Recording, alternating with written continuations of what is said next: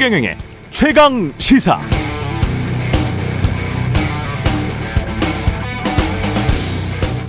네, 안녕하십니까. 8월의 마지막 날 8월 31일 세상에 이익이 되는 방송 최경영의 최강 시사 출발합니다. 이번 주 휴가 중인 최경영 기자를 대신해서 진행을 맡고 있는 KBS 김준범 기자입니다. 어, 최근 윤석열 대통령이 부쩍 이념을 강조하고 있죠. 이념의 방향을 명확히 해야 한다. 이런 목소리를 높이고 있는데 그 배경은 무엇인지 그리고 이런 발언이 우리나라 외교 안보 정책엔 어떤 영향을 미칠지 정동영 민주당 상임고문 모시고 의견 들어보겠습니다. 그리고 어제 국회에서 운영위원회가 밤늦게까지 열렸습니다. 여기서 최상병 사건, 오염수 문제, 홍범도 장군 흉상 이전 등등 최근의 이슈가 총망라됐는데 이 회의에 참석한 국민의힘 장동혁 의원 만나보겠습니다. 끝으로 장윤선 기자, 신진규 대표와 함께하는 장신 뉴스도 준비되어 있습니다. 최경영의 최강시사 유튜브로도 실시간 방송하고 있습니다. 문자 참여는 짧은 문자 50원, 긴 문자 100원이 드는 샵 9730, 콩 어플은 무료입니다. KBS 일라디오 채널에는 정치, 경제, 사회문화, 다양한 명품 컨텐츠가 많이 준비되어 있습니다. 구독, 좋아요, 댓글 많이 부탁드리겠습니다.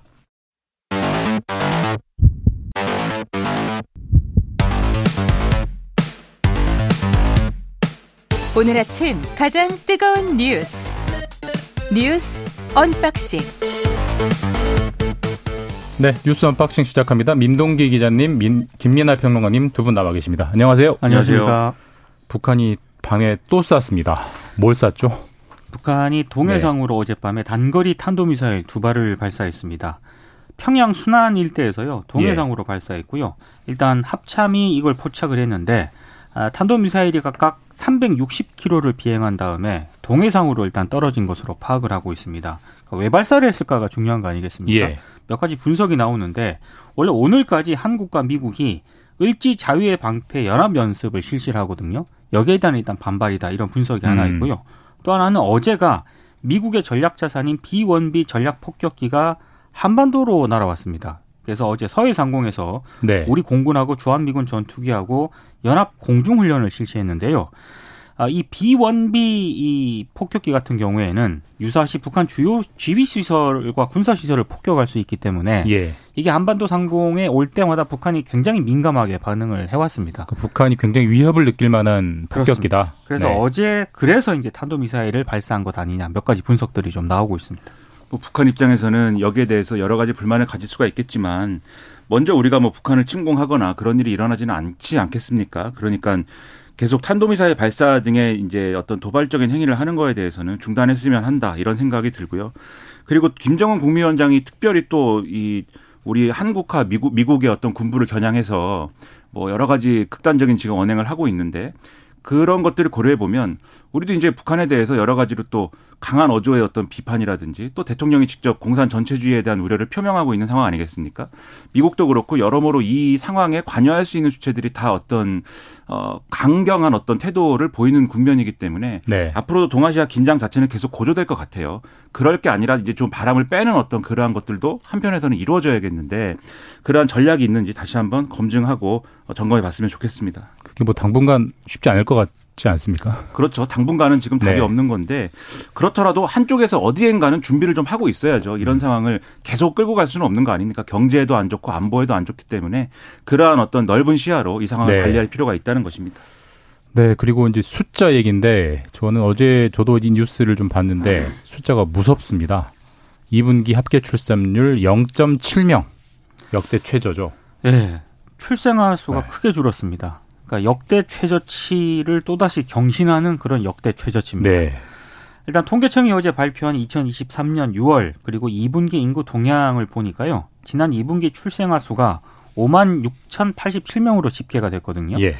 전년 동기 대비 6.8% 감소했고요. 이 수치가 모든 분기를 통틀어서 역대 가장 적은 수입니다. 6월만 놓고 보더라도 출생아 수가 18,615명으로 파악이 됐는데 지난해 6월보다 300명 정도 줄었거든요.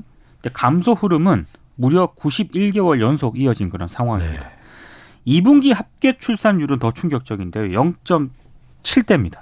전년 동기 대비 0.05명이나 줄었고요. 예. 지난해 4분기보다 소폭 낮아져서 이것 역시 관련 통계 작성 이후에 최저치입니다. 통상 상반기에 비해서 하반기 합계 출산율이 더 낮아졌었거든요. 그렇죠. 그러니까 이런 점을 감안을 했을 때 올해 연간 합계 출산율은 아마 더 내려가지 않을까 이렇게 예상이 되고 있고요. 작년이 연간 0.78명이었습니다. 그렇습니다.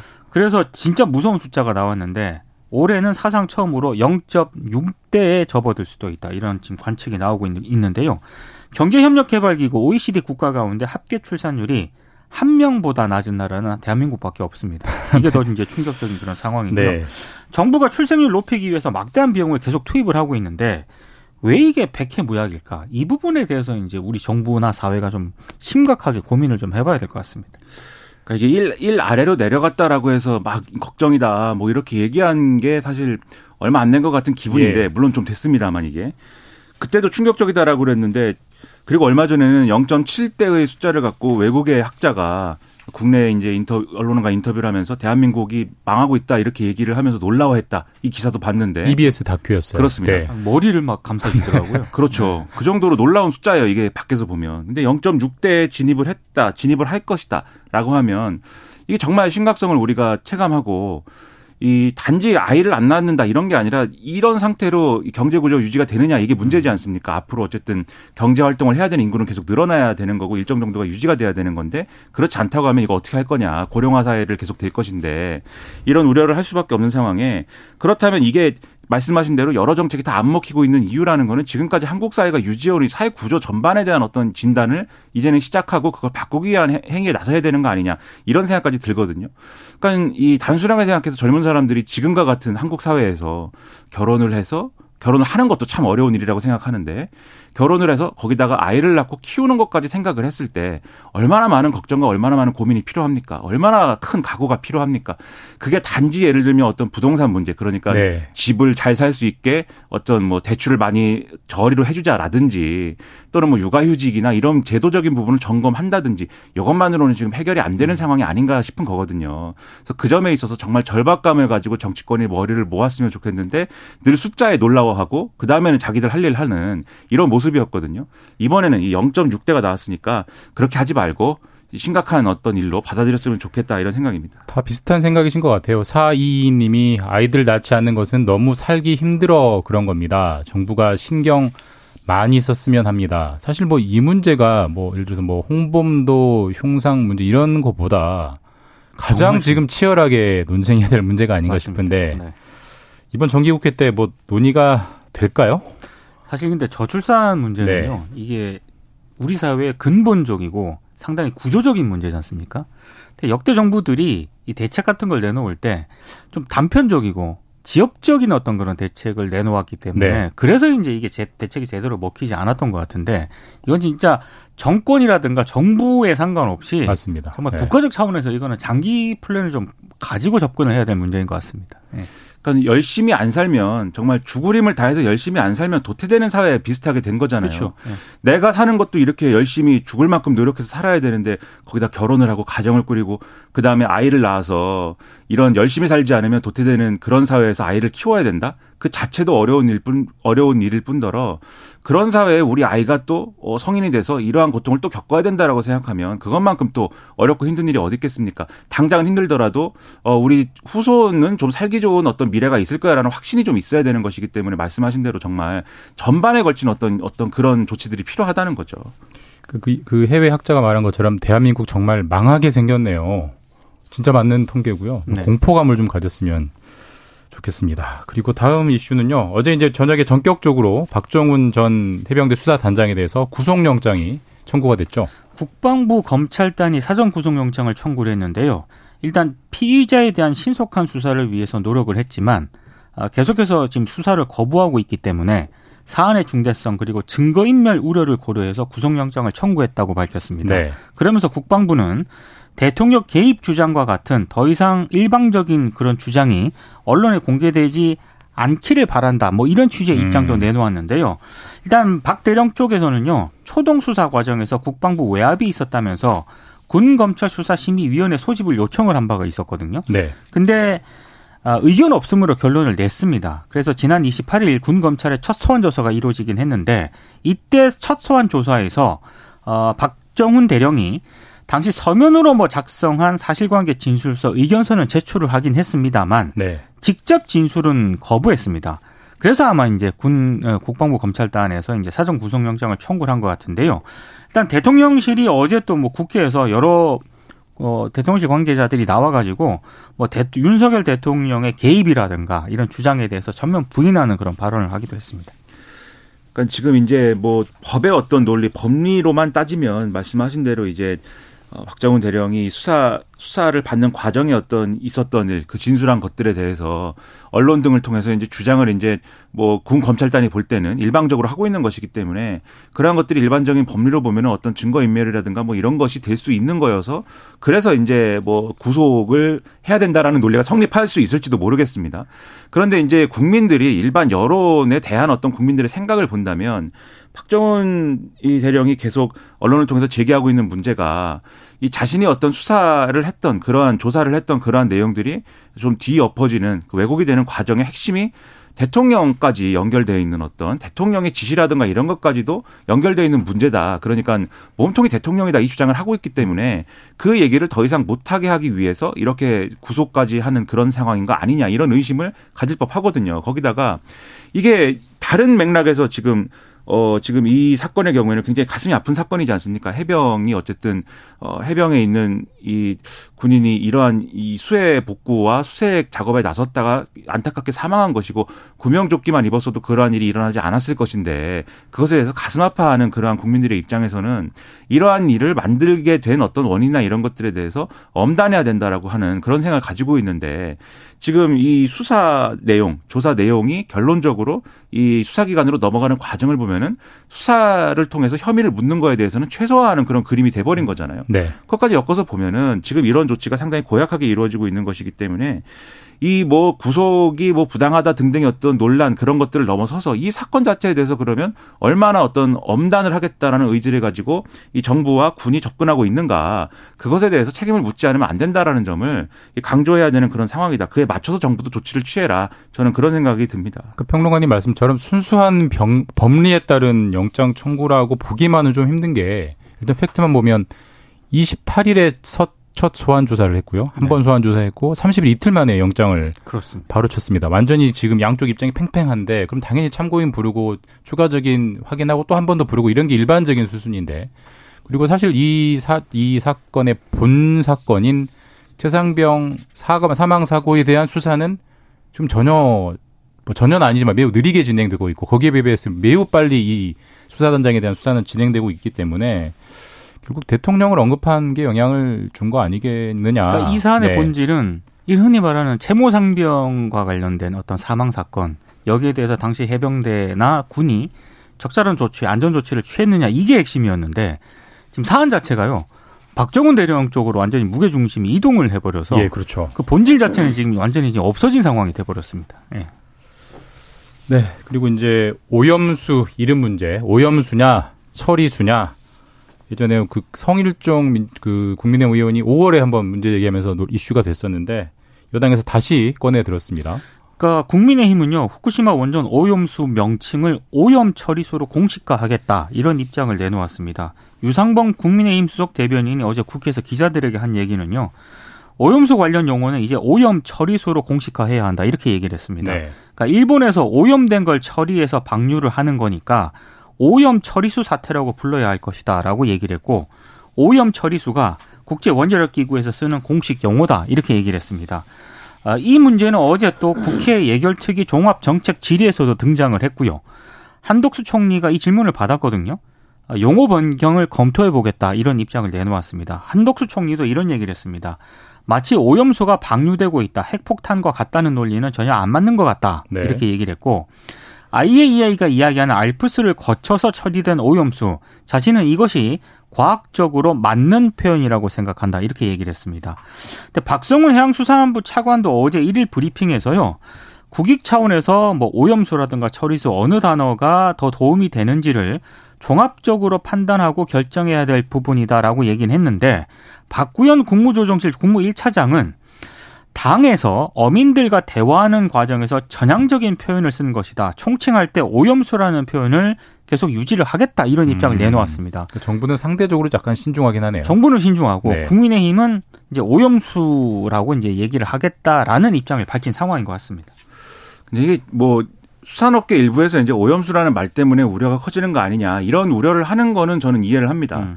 그런데 국민들이 뭐 글쎄요 바보는 아니지 않습니까? 예를 들면 어, 오염수를 뭐 처리수라고 부르든 뭐라고 부르든 그뭐 본질이 바뀌는 건 아니잖아요. 네. 제가 어느 날부터 이름을 민동기라고 바꾼다고 해서 민동기 기자님 같은 인격자가 되겠습니까? 그렇지 않겠죠. 저, 뭐 저는 여전히 뭐 이런 사람일 건데. 그리고 그 과연 그러면 오염수라고 부르는 것이 그렇게 부당한 것이냐를 생각해 봐도 해외 언론이나 이런 것들 뭐 BBC라든지 뭐 서구 언론들에서 어떤 표현을 쓰는지 찾아봐도 대부분은 되는 대로 쓰는 분위기거든요. 예. 제일 많이 쓰는 단어가 wastewater인 것 같고 음. 그 다음에 최근에 많이 쓰는 단어가 이제 treated 어, treated radioactive water. 그러니까는 처리된 방사성 물 뭐 이렇게 음. 번역할 수 있는 정도잖아요. 네. 그 정도인 것 같아요. 그래서 본질적으로 이제 오염수라고 부르는 것 자체가 문제가 없다고 하면은 굳이 이것을 막 고민해서 이름을 바꿀 필요가 과연 있는 거냐라는 의문도 들고요. 그리고 지금 한덕수 총리가 얘기한 것처럼 최대한 어쨌든 뭐 용어를 좀 어, 순화해 본다라고 할 때는 처리된 오염수 뭐 이렇게 부르는 것은 뭐 가능할 것도 같은데 근데 처리된이라는 거는 수사지 않습니까? 그냥 네. 일종의 수사이기 때문에 본질적으로는 그런 오염수라는 말이나 다름이 없는 거고 지금 여당이 그래서 주장하는 오염 처리수라는 거는 좀 어색해요. 오염 처리수라고 하는 단어가 오염된 처리수인지 아니면 오염을 처리한 물인지 네. 애매하지 않습니까? 이런 것들도. 원래 이름은 짧아야 좋은 겁니다. 그렇죠. 네, 네. 그래서 이름을 가지고 네. 이렇게 뭐 옥신각신 하기보다는 네. 국민들의 불안은 그런 것 같아요. 제가 볼 때는 당장 뭐 이게 오염수가 방류된다 그래서 우리가 건강히 해야 할 것이다. 이렇게 믿는 것 같지 않아요. 제가 볼 때. 왜냐하면 지금 수산물 소비라든가 이런 게 오염수 방류 이후에 뭐 급감했다. 이렇게 보지는 않는 거 아닙니까? 그렇죠. 오히려 언론들의 표정을 보면은 아, 이게 걱정했던 것보다는 훨씬 지금 상황이 괜찮은 것 같아. 이렇게들 보도를 하고 있는 거잖아요. 그렇다면은 여기서 중요한 거는 혹시라도 이후에 문제가 생겼을 때 우리 정부가 거기에 대해서 일본에 할 말을 하겠느냐. 그러한 문제가 생긴 상황을 바로잡을 수 있느냐에 대한 신뢰를 주는 거라고 보거든요. 그런데 지금은 어쨌든 일본이 뭔가 요구하는 거에 우리가 끌려가는 듯한 모양새가 형성이 됐기 때문에 네. 그것을 끊는 것이 우선이고 용어를 처리수로 바꾸는 게 바로 거기에 해당하는 행위다. 이전부터 인식을 하는 것이 좋겠다. 일본만 씁니다. 처리된 처리수라고 예, 정확하게 그렇죠. 쓰는 것은 음. 그 점을 생각할 필요가 있다라는 느낌입니다. 시간이 많지 않지만 이것도 관심거리니까 짧게 좀 부탁드리겠습니다. 김남국 제명한 부결. 네. 어제 국회 윤리특위 제1소위에서 부결이 됐는데요. 찬성 3, 반대 3 이렇게 과반이 되지 않아서 제명안이 부결이 됐습니다. 원래 6명 위원 가운데 4명 이상이 찬성해야 통과가 되거든요. 아무래도 민주당 출소위 위원들이 전원 부결표를 던진 것으로 예. 일단 해석이 되고 있습니다. 일단 민주당이 또 민주당 출신의 의원을 이제 감싸한 것이다. 이런 비판과 비판을 피할 수 없게 된 것이고요. 왜냐하면 민주당 소속인 윤리 윤리 소위에 들어가 있는 의원들이 반대한 것으로 보이기 때문에 그러면 어떻게 할 거냐에 대해 문제에 있어서는 그 다음에는 그러면 전체 회의에서 이 제명안을 다시 논의하거나 아니면 소위를 또 한 번 열어서 그러면 징계 수위를 확정을 해야 되지 않습니까? 네. 소위에서의 차원에서 소위에서 그러면 30일 이내 출석 정지 이하 에 이걸 결정해야 되는데 국민 눈높이 안 맞죠 그러면 그런 점에서 상당히 우려가 되고 앞으로 이 제도를 바꿔야 된다는 지적도 나옵니다. 한겨레나 경향신문 등의 사설을 보면은 제명이 너무 과다라고 판단이 되면 그 아래 단계의 어떤 징계를 할 수도 있겠지만 지금 문제는 30일 이내 출석 정지가 그 바로 아래 단계이기 때문에 이건 너무 격차가 너무 크다. 네. 중간에 해당하는 걸 다시 만들든지 그런 것들을 포함해서 다시 판단하고 김남국 의원도 스스로 어떤 판단을 해야 되는지를 생각해 봐라라는 지적이 있기 때문에 좀 이런 지적들을 받아들였으면 좋겠다라는 생각입니다. 네, 여기까지 듣겠습니다. 뉴스 언박싱 민동기 기자 김민아 평론가였습니다. 최강 시사 지금 듣고 계신 시간은 7시 39분 지나고 있습니다. 오늘 하루 이슈의 중심. 당신의 아침을 책임지는 직격 인터뷰. 여러분은 지금 KBS 일라디오 최경영의 최강 시사와 함께하고 계십니다. 네, 최근 윤석열 대통령이 부쩍 이념을 연일 이제 강조하고 있습니다. 그래서 이분 모셨는데 뭐 이념과 직결된 외교안보 분야의 정책 여러 차례 오랫동안 다루신 정동영 민주당 상임고문 모셔서 이야기 나눠보겠습니다. 고문님 안녕하세요. 반갑습니다. 네, 뭐 고문님도 너무나 잘 아시겠지만 사실 뭐 모든 정치 정책이라는 게 이념과 떨어질 수는 없는 거고 그렇지만 대부분의 정치하는 분들이 이념을 내세우기보다는 항상 민생, 뭐 경제 이런 걸 전략적으로라도 내세우지 않습니까? 근데 지금 대통령은 정반대예요. 왜 그렇다고 보세요? 참 특이한 대통령을 네. 보고 있습니다. 어, 사실 이념은 네.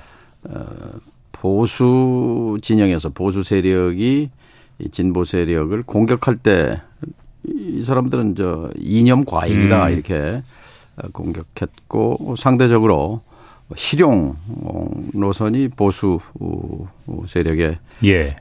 전가의 보도였단 말이죠. 노태우 전 대통령이 한중 수교를 추진한 것도 네. 이념이 아니잖아요. 그렇죠. 윤석열 대통령이 그때 대통령이었다면 한중 수교 추진하겠습니까? 공산 전체주의 세력과 음. 국익이 되니까 한 거거든요. 근데 지금 우리 국민들께서 대통령 으로부터 듣고 싶은 얘기는 뭘까요? 사실은 나의 삶의 문제잖아요. 네. 먹고 사는 문제. 그게 민생, 뭐 경제 이런 거죠. 말이죠. 네. 어, 지금 우리 사회의 3대 과제를 들라면 첫째가 불평등 문제입니다. 두 번째가 어, 경제 하강, 경제 침체. 세 번째가 평화입니다. 네. 어, 이세 3대 과제에 대해서 대통령이 어떤 실용적 비전을 갖고 있는가. 음. 어, 이런 얘기를 듣고 싶은데 지금 이념 이념 좀 생소합니다. 대통령은 이런 말을 해요. 내가 지금 말하는 것은 철진한 이념이 아니다. 나라를 제대로 끌고 갈 수 있는 철학으로서의 이념을 말하는 거다라고는 해요. 어떻게 보십니까? 그러니까요. 그 네. 이념이라는 네. 것은 네. 나의 삶을 개선하기 위해서 국민의 삶을 개선하기 위해서 사회 정책, 경제 정책의 형태로 나타나야 하는 거지. 네. 공산 전체주의 세력과 싸우자. 그런데 공산 전체주의 세력이라는 게 우리 사회에 있나요? 음. 검찰에 수사받고 있는 소수의 네. 에, 그걸 빼면 사실 우리나라의 중요한 정치 세력 중에 공산 전체주의 세력은 없다고 저도 생각하고 국민들도 그렇게 볼 것 같아요. 그런데 네. 대통령께서만 어, 유일하게 공산 전체주의 세력 과 싸워야 된다 이렇게 말하죠. 근데 어쨌든 대통령이 이념을 이렇게 연일 강조하면 뭐 통일 대북 정책이라든지 외교 안보 정책에서 어떤 좀 운신의 폭이 너무 좁아지는 거 아닌가 이런 생각을 상식적으로 할 수 있을 것 같거든요. 어떤 영향을 받을 수밖에 없을까요? 이렇게 되면 이렇게 되면은 네. 이제 대립 대결이잖아요. 네. 어, 분열이고. 근데 우리 사회가 어, 지금 어렵잖아요 내외로. 네. 이 뭉쳐야 힘이 나오지 않습니까? 아, 그리고 앞으로 나아가는 거고. 어, 대통령의 과제는 한 발 앞서서 국민들에게 방향을 제시하고 자, 어, 이 고지를 향해서 우리 함께 노력합시다 이건데 갑자기 1950년대로 돌아간 것 같아요. 음. 1950년대 어느 날 미국의 상원의원 메카시가 네.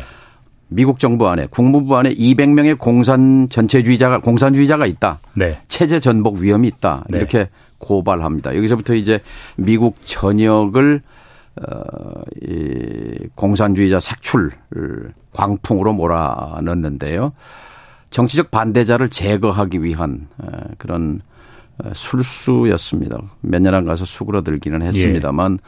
지금 음 우리가 1950년대가 아니라 우리는 지금 21세기 복판에 있는 건데 윤 대통령께서 빨리 음. 이 타임머신을 타고 2023년 8월 31일 오늘로 돌아와야 된다고 생각합니다. 이념 관련해서 이것만 하나 더 여쭤보고 다음 주제로 넘어가겠습니다. 윤 대통령이 이렇게 이념을 강조하는 게 이제 내년 4월에 있는 총선을 겨냥해서 총선 전략적인 차원에서 의도적으로 한 거 아니냐 뭐 이런 분석도 있긴 합니다. 어떻게 보십니까? 대통령은 사실 다음에 출마하지 않잖아요. 네. 그렇기 때문에 지지율 콤플렉스에서 벗어나야 합니다. 자기 지지층을 결집해서 최소한의 기반을 만들겠다. 그 쓸데없는 겁니다. 대통령은요. 국민 통합의 상징입니다. 음. 무슨 얘기냐면 자기를 찍지 않은 국민들도 대표하고 대변하는 자리잖아요. 예. 그런데 그 지금 대통령의 이런 이념 공세에 대해서 어, 하겠다는 거 아니에요? 필요하면 예. 이념. 음? 어, 그런데 그 공감할 국민이 얼마나 되겠습니까? 음. 어, 저는 오히려 어, 대통령을 울타리에 가두는 그런 악 영향이 있을 거라고 생각합니다. 외교 안보 현안으로 조금 더 들어가 보겠습니다. 최근에 가장 큰 이벤트가 2주 전에 있었던 한미일 3국 정상회의니까 이 회담 결과에 대해서 국민의힘 김기현 대표 같은 경우는 이렇게 평가했더라고요. 예. 대한민국이 rule taker, 그러니까 규칙을 따르는 자가 아니라 rule maker, 그러니까 규칙을 만드는 자로 우뚝 섰다. 그리고 뭐 수석 수석 대변인 같은 경우는 외교의 중대한 전환점을 맞이했다. 이렇게 평가하는데 이런 평가에 대해서 어떤 말씀 주시겠습니까? 크, 크게 봐야 합니다. 네. 우리가 지금 좌표로 어, 어디에 서 있는가, 지금 이렇게 되면 어디로 가는가. 대한민국 호, 이 거대한 배잖아요. 이 배가 지금 어디로 가고 있는가 하는 건데 굉장히 위험한 수역으로 들어간 겁니다. 음. 안전 항해를 해야 되잖아요. 음. 네. 어, 심지어 조선일보, 중앙일보, 동아일보 같은 보수 언론들도 걱정하잖아요. 재계는 물론이고 재계는 전에 상공회의소 회장이 이렇게 말했잖아요. 중국이라는 거대 시장을 잃어버리고 어떻게 대체 시장을 찾을 수가 없다. 네. 어? 어, 한국 경제의 활력을 되찾기 힘들다. 어, 사실 직격탄이거든요. 에, 엊그제 그 동아일보가 이렇게 말했어요. 어, 삼각 연대 리스크를 줄여라. 그러니까 한미일 삼각 연대 리스크가 있다는 얘기죠. 어, 중러 갈등, 경제 보복, 통상 마찰 그 대책 있느냐? 동아일보 사설입니다. 조선일보 역시 이 중러는 북한이라는 카드를 활용해서 우리를 괴롭힐 수 있다. 어, 어 북에 첨단 무기를 제공해서 직접 위협이 될 수 있다. 대책 세워라. 조선일보 얘기입니다. 어, 중앙일보도 무엇보다 국민 여론이 중요하다. 국민의 지지가 없는 문건, 한미일 뭐 세 가지 문건을 냈는데 이건 시한부 반쪽짜리 종이 쪽가리다. 네. 어? 국민 동의의 저변을 넓혀라. 그런데 네. 어, 저는 음, 국민이 원하는 방향이 국가의 방향이어야지 한 지도자가 믿는 잘못된 신념이 나라의 방향이 될 수 없다고 봅니다. 근데 이 부분에 대해서는 사실 국민의 합의된 어떤 방향이 있다고 보기가 좀 어렵지 않습니까? 없죠. 네. 국민들은 중국을 버려라, 러시아와 적대해라, 음. 북한과 대결해라 이렇게 말하지 않지 않습니까? 네. 어, 과거에 대북 포용 정책, 남북 대화 노선 여기에 대해서 70%의 국민이 찬성. 어, 했었습니다. 지금도 사실 그런 정책을 펴게 되면 어, 압도적 국민들이 지지를 할 터인데요. 제일 중요한 것은 이 방향으로 가면요. 북쪽이 막힙니다. 자, 우리는 동해, 서해, 남해 네. 바다고 북쪽이 막혀 있잖아요. 지금 네. 섬 나라거든요. 네. 일본만 섬이 아니라 대한민국이 섬이에요. 그래서 우리는 역대 정권이 특히 1987년 민주화 이후 등장한 노태우 정부가 군사 아, 군인 출신 대통령이었음에도 불구하고 과감한 북방 정책 한소 수교, 한중 수교, 그다음에 북을 체제를 인정하고 이제 서로 평화 공존을 향해 가자고 하는 북방 정책을 폈고 쭉 그 노선은 대한민국의 노선이었어요. 박근혜 정부조차도 유라시아 이니셔티브 대륙으로 가는 길을 열어야 된다고 해서 어 그런 어 정책을 추구했는데 느닷없이 특이한 대통령이 나와서 이제 북으로 가는 길은 필요 없다. 음. 어? 미국, 일본으로 가면 된다라는 건데 너무 굴종적 아닙니까? 미국, 일본이 큰 형님, 작은 형님으로 모신다고 해서 우리의 미래를 담보해 줍니까? 러시아를 적으로 돌리고 어, 중국을 벗어나서 지금 대체 시장으로 뜨고 있는 게 베트남인데요. 네. 베트남은 공산당 일당 독재 전체주의 사회 아닙니까? 그건 뭐라고 설명할 거예요. 그럼 거기서도 철수해야죠. 탈 중국, 탈 베트남 해야 맞는 것 아닙니까? 근데 이런 시각도 있더라고요. 그러니까 지금처럼 한미일 삼각 공조를 강화하면 당연히 중국과 거리가 멀어지는 것은 맞지만 지금 전반적인 세계 국제 질서가 신냉전, 미중 갈등, 미국과 중국이 대립하는 구도로 가니까 차라리 이럴 때는 우리가 능동적으로 미국에 다가가는 게 맞는 거 아니냐 뭐 이런 시각도 있어요. 잘못된 전제지요. 음. 세계가 지금 신냉전으로 간 게 아니에요. 음. 어, 탈냉전에서 지금 이제 우크라이나 전쟁이 시작되면서 고민하는 과정입니다. 조정기입니다. 조정기. 그러니까 EU를 유럽을 보면 나토입니다. 나토인데 나토가 어, 이 우크라 전쟁이 벌어졌기 때문에 우크라이나를 지원하지만 그러나 중국 관계를 보면은 이 식어가는 이 탈냉전이지만 자신들의 국익을 지키기 위해서 철저한 실용 외교 폐잖아요. 네. 마크롱이 그렇고 숄츠가 그렇고 네. 이태리의 멜로니가 그렇고 어, 다 그렇습니다. 브라질, 인도 다. 아, 미국조차도 국무장관까지 재무장관까지 뭐 그저께 상무장관 같잖아요. 자, 기술 수출은 통제하지만 무역은 좀 확대하자. 네. 모순간 충돌하는 그런 목표지만 이걸 위해서 어, 미국은 또 중국에 접근하는 겁니다. 어, 일본도 마찬가지입니다.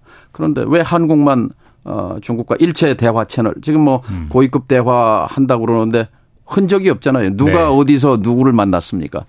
어, 이런 식으로 국가를 끌고 가는 것은 어, 저는 능력이 없다고밖에 볼 수 없어요. 국가를 경영할 능력이 없는데 지금 느닷없이 국가를 음. 맡아서 음. 어, 이제 이념이라는 거를 얘기하는데 저는요, 어, 윤 대통령이 그렇게 이념형 인간, 이념형 지도자였다고 생각하지 않습니다. 아, 변했다. 아, 네. 후보 시절만 해도 잘 네. 몰랐어요. 어디로 음. 가려는 건데. 근데 대통령이 된 뒤에 뉴라이트 사람들이 그 빈자리를 치고 들어온 것 같아요. 음. 그래서 지금은 이제 뉴라이트 지도자가 돼버렸거든요. 네. 근데 뉴라이트 이념은 철진한 이념입니다. 음. 본인 스스로가 지금 철진한 이념에 갇힌 거예요. 네. 공산 전체주의 세력이라는 용어를 우리 국민이 일상생활에서 뭐 1년에 몇 번이나 씁니까? 처음 음. 듣는 음. 얘기예요. 네, 네. 뭐 근데 같은 뭐 연장선의 맥락인데 몸담기도 하셨고요. 통일부에 대한 이제 현 정부의 이른바 이제 개혁, 인력 예산 축소 이런 건 어떻게 보고 계세요? 이거는요. 대한민국의 공식 통일 노선을 부정하는 겁니다. 음. 노태우 정부 때 만들어지고 YS 때 재개정해서 확정된 민족 공동체 통일 방안이라는 게 대한민국의 공식적인 통일 네네. 방안이에요. 3단계입니다. 1단계 교류 협력 단계입니다.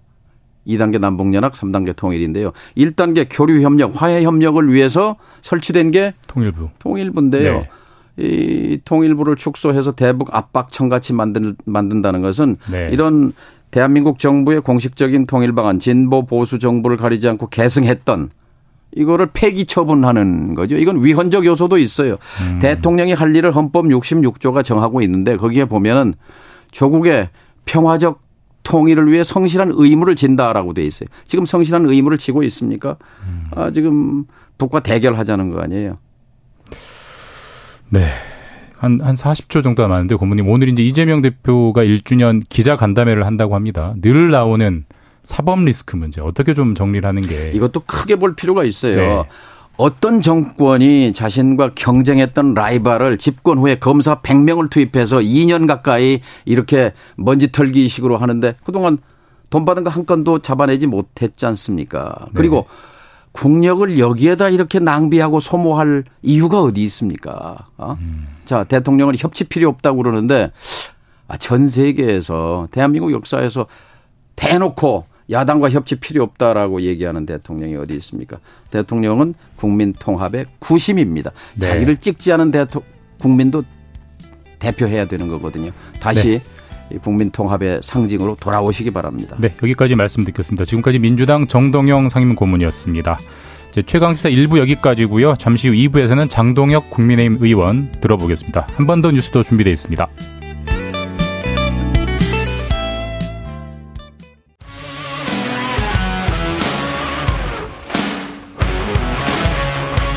오늘 하루 이슈의 중심 최경영의 최강 시사.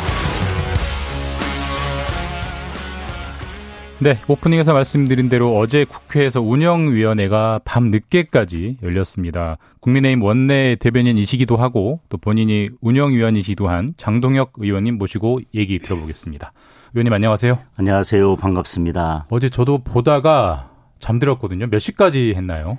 11시 59분에 딱 끝났습니다. 11시 59분? 예. 12시를 넘기면 안 되는 분 이유가 있나요? 12시를 넘기면 이제 차수를 변경해야 되는데. 아. 차수 변경까지는 가지 않고 59분에 끝났습니다. 마지막 질의자는 누구였습니까? 제가 마지막 질의였습니다. 아, 그러면 막 시간에 쫓겨가지고 질의를. 시간에 쫓겨서 다른 네. 분들은 이제 주질의가 7분, 보충 네. 질의가 3분이었는데. 네. 저한테는 2분만 주시더라고요. 위원장, 위원장님께서. 아, 근데 어제 12시에 끝나고 댁에 가시고 주무시지도 못하셨을 것 같은데 나와주셔서 감사합니다. 네. 어제 보니까 뭐 최근에 이슈가 총망라됐더라고요. 홍범도 장군 흉상 문제, 뭐 오염수 문제, 뭐 최산병 순직 사건 문제 등등등등. 뭐 의원님이 총평을 하신다면은 어떤 운영이었다라고 보십니까? 지금 쟁점들의 본질에서는 벗어나서 예. 결국은 정쟁으로 끝난 운영이었다고 생각을 합니다. 정쟁으로 끝났다. 사실 본질은 예. 잘 알고 있지 않습니까? 예. 홍범도 장군의 형상을 왜 옮기려고 하는지 그리고 오염수 문제에 대해서도 대한민국 정부가 선택할 수 있는 선택지가 무엇인지 네. 그리고 최장병 순직 사건에 있어서도 무엇이 문제고 국민들은 음. 어디에 관심이 있는지 이런 문제들인데 그 본질에서는 비껴가고 계속 뭐 야당에서는 윤석열 정부를 네. 뭐 흠집 내려 하거나 네, 네. 대통령을 폄훼하려는 어 뭐 무엇이라도 하나를 찾아서 그와 같은 공방이 있었고 뭐 여당으로서는 그것을 방어하는데 집중하다가 뭐 민생이라든지 아니면 사실상 결산을 위해서 모였던 네. 운영이었지만 결산에 관한 이야기는 거의 하지 못하고 그런 이야기들로만 채우다가 끝난 운영이었다고 보여집니다. 사실 예결위도 결산 중인데 사실 결산 예결위 결산에서 결산에 대한 내용이 다뤄진 걸. 거의 본 적이 없긴 합니다. 일단 하나씩 좀 들어가 보겠습니다. 일단 어제 영장 청구가 있었으니까 최상병 사건 수사 관련해서 박정훈 전 해병대 수사단장에 대해서 구속영장이 청구가 됐고 그 이전에 뭐 VIP 대통령 경로 뭐 이런 보도들이 나오고 있어요. 이 영장 청구가 혹시 이제 박 전 단장이 발언을 못하게 하려고 하려고 하는 거 아니냐 뭐 이런 시선도 있더라고요. 어떻게 말씀 주시겠습니까? 어, 최상병의 사망 원인에 대해서는 사실 조사가 다 이루어졌고 네. 그 내용 자체는 지금 변한 게 없습니다. 네. 뭐 지금 다시 조사하면서 사망 원인에 대한 사실관계를 빠띠 뺐다든지 아니면 뭐 비틀었다든지 그런 것도 아니고요. 네. 어, 군에서 이 조사를 할 때는 수사권이 없고 초동 조사만 해서 그 사실관계 그리고 증거 자료를 수사기관에 이첩하는 것입니다. 네. 그러니까 수사기관에서 지금 다시 수사를 해서 네. 뭐 누구를 처벌할지 어디까지 처벌할지 그리고 어떤 죄가 성립하는지는 다시 시작할 것입니다. 네. 그런데 마치 무슨 외압이 있어서 뭔가를 사건을 축소하거나 은폐했다고 하는데 사건을 축소하거나 은폐하는 것이 구조적으로 가능하지 않습니다. 네. 그리고 수사단장의 진술이 계속해서 바뀌어왔고 예. 그리고 지금 여러 뭐 문자를 받았다나 뭐 이렇게 이야기했지만 그런 것들은 전혀 사실 아닌 걸로 밝혀진 예. 부분들이 있습니다.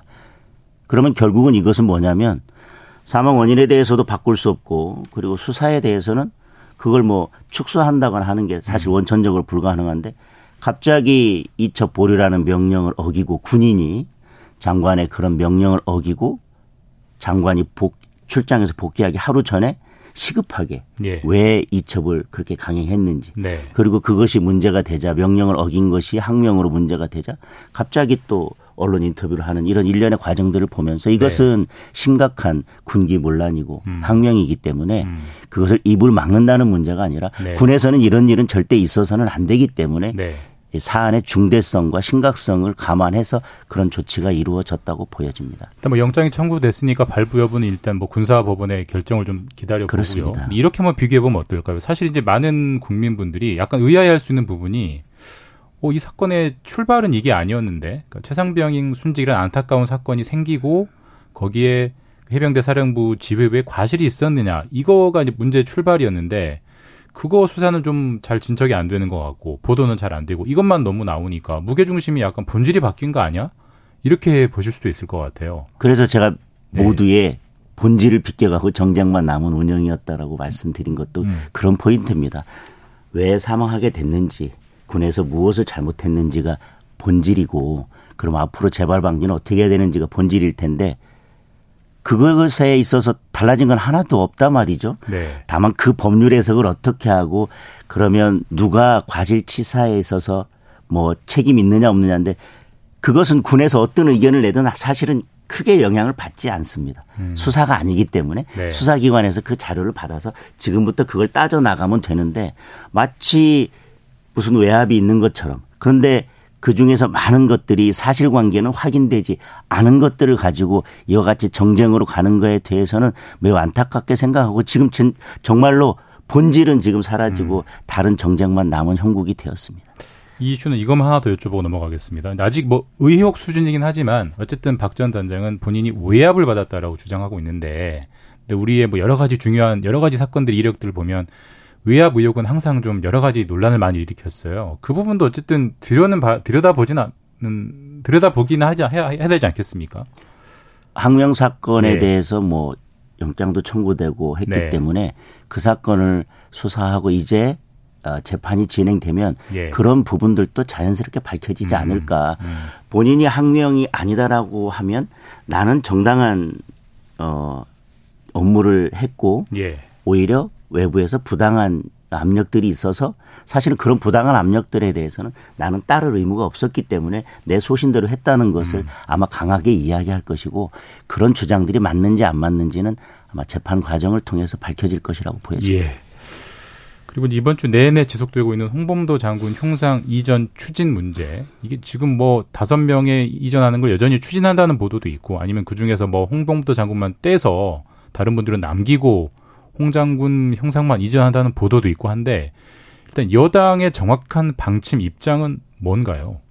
저희 여당과 네. 대통령실의 입장은 국방부와 육사가 그 부분에 대해서 논의를 거치고 음. 역사적인 사실관계까지 검토해서 결정할 문제라는 게 공식 입장이고 이것도 본질을 비껴갔다고 생각합니다.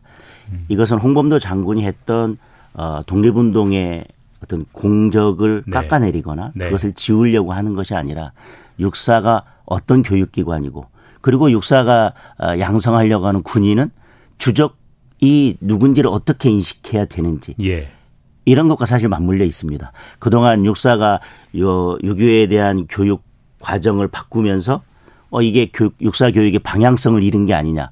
그리고 주적관이 흐려진 게 아니냐. 음. 라고 하는 논란들이 있었고 홍범도 장군에 대한 흉상을 육사에 설치하면서 그런 부분까지 고려했어야 되는 게 아닌가. 음. 홍범도 장군의 여러 활동 내용을 보았을 때 독립운동으로서는 매우 많은 공을 세웠지만 어, 공산당 북한을 주적으로 삼아서 대한민국을 지켜야 되는 군인을 양성하는 육사에서 과연 홍범도 장군이 그 사람들의 육사 생도들의 정신적인 지주가 될 수 있는 그런 활동을 함께 했는지 네. 그때 고민하고 어 설치했어야 되는데 그것이 부족했었기 때문에 오히려 지금 와서 그런 논란이 있는 게 아닌가 그렇게 보여집니다. 근데 뭐 거기에 대해서는 뭐 니키하시겠지만 뭐 야당에서는 그런 식으로 보면은 박정희 전 대통령의 뭐 남로당 가입 이력은 어떻게 할 거냐 이런 공방이 뭐 오고 가고 있는데 뭐 거기에 대한 공방은 저희가 뭐 충분히 이번 주에 다뤘기 때문에 사실 근데 그것보다도 청취자분들도 그런 그런 문자 많이 음. 주고 계시는데 그 취지를 10분 이해한다 치더라도 그걸 지금 2023년 8월에 굳이 여기서 이렇게까지 중요하게 다룰 이슈냐 그 시점의 맥락에 대한 의아함들은 남아 있는 것 같아요. 어떻게 보십니까?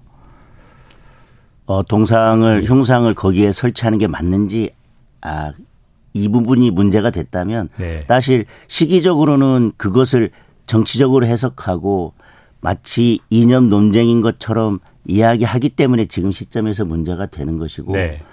역사에 그걸 설치하는 게 맞지 않다면 그건 언젠가는 음. 그에 대한 근본적인 논의를 해야 되는데 어, 그것이 지금 이루어지고 있는 것이고 오히려 역으로 그것을 어, 문제의 본질을 비틀어서 왜 지금이냐라고 음. 이야기하는 것은 저는 오히려 본말이 전도된 거라고 생각이 되어집니다. 아, 그러니까 이제 그냥 실무적으로 처리하면 크게 문제가 이슈가 안 될 수 있었는데 그렇습니다. 오히려 이념적으로 접근하니까 더 문제가 커지고 있다. 그 그렇습니다. 거죠? 이걸 완전히 철거해서 없애겠다는 네. 게 아니라 육사보다는 뭐 독립기념관이든 어딘지는 잘 모르겠습니다. 정부가 결정할 것이지만 어, 그분의 업적에 맞는 곳으로 이전하겠다고 하는 것이 본질적이지 않습니까? 네.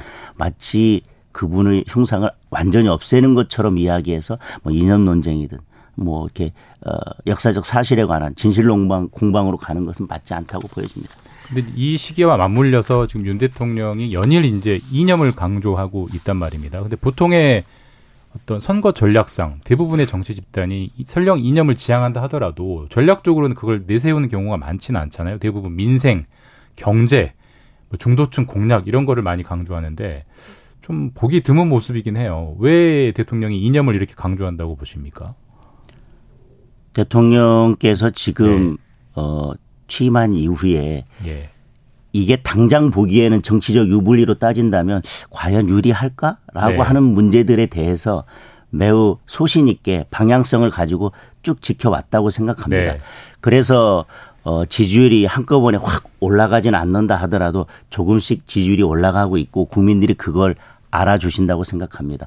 사실 어, 노동, 연금, 교육 이런 3대 개혁에 대해서도 음. 과연 그것이 지금 모든 국민들이 공감할 수 있고 어, 만약에 반대하는 분들이 있다면 어, 총선을 앞두고 굳이 그 얘기를 꺼내실 필요가 있을까? 총선이 끝나고 하면 될 텐데 라고 생각하는 국민들도 있겠지만 이것이 맞고 이게 국정 운영의 방향 이라고 한다면 뭐 총선을 앞둔 시기든 뭐 정치적인 유불리를 떠나서 네. 대한민국의 미래를 위해서 이건 해야 된다 라고 하면 어 밀고 나가시는 그런 국정 운영 방향에 대한 소신이라고 생각을 하고요. 대통령이 뭐 여러 취임사나 여러 뭐 그 행사에서 뭐 축사나 이런 부분에서 자유와 민주주의를 강조해 왔습니다. 그것이 대한민국의 앞으로 나아가야 될 방향이라고 생각하고 그런 부분에서 자유와 민주주의를 강조하는 것. 그것이 대한민국의 헌법의 가치인데 그것을 뭐 대한민국을 둘로 가른다. 이념 논쟁이다. 라고 하는 것은 굳이 대통령의 국정 운영 방향을 정치적으로 끌어들여서 이념 논쟁으로 끌고 가려고 하는 분들이 그와 음. 같이 모습을 만들고 있는 게 아닌가 생각이 듭니다. 네. 오염수 문제로 넘어가 보겠습니다. 오염수냐, 처리수냐. 뭐 다시 여당에서 처리수로 바꾸자는 얘기를 꺼냈고 정부는 아직은 좀 상, 아직은 좀 신중한 태도인 것 같은데 어, 의원님도 처리수가 맞다고 보시는 거죠? 용어의 네. 차이는 우선은 우리 국민의힘에서 당 차원에서는 어떤 용어가 맞다고 당 차원에서 결정된 아직 당 차원에서 결정된 건 결정된 아니에요. 것은 아, 니고 어, 일부 의원님들께서 그렇게 사용하고 계십니다. 일단은 어, 개별 의원님들의 의견 개진 차원인 거죠. 그렇습니다. 네. 근데 이게 처리가 안 되고 어, 이렇게 보관하고 있었던 상태에서는 뭐 오염수라고 볼 수도 있겠지만 네. 이제 그게 알프스를 거쳐서 이미 이제 처리돼서 방류되는 시점에서는 오염됐던 오염수를 처리했기 때문에 오염 처리수로 보자. 오염수라고 하는 것이 매우 그 부정적인 의미를 주고 있고 그것들이 국민들에게 불안감을 야기해서 네. 어민들에게 또 수산업자들에게 많은 피해가 가고 있기 때문에 이제 오염 처리소라고 불러도 되지 않겠냐라고 하는 의견은 있는 것 같고 그 주장에도 저는 이릉 타당한 면도 있다고 생각을 예. 합니다.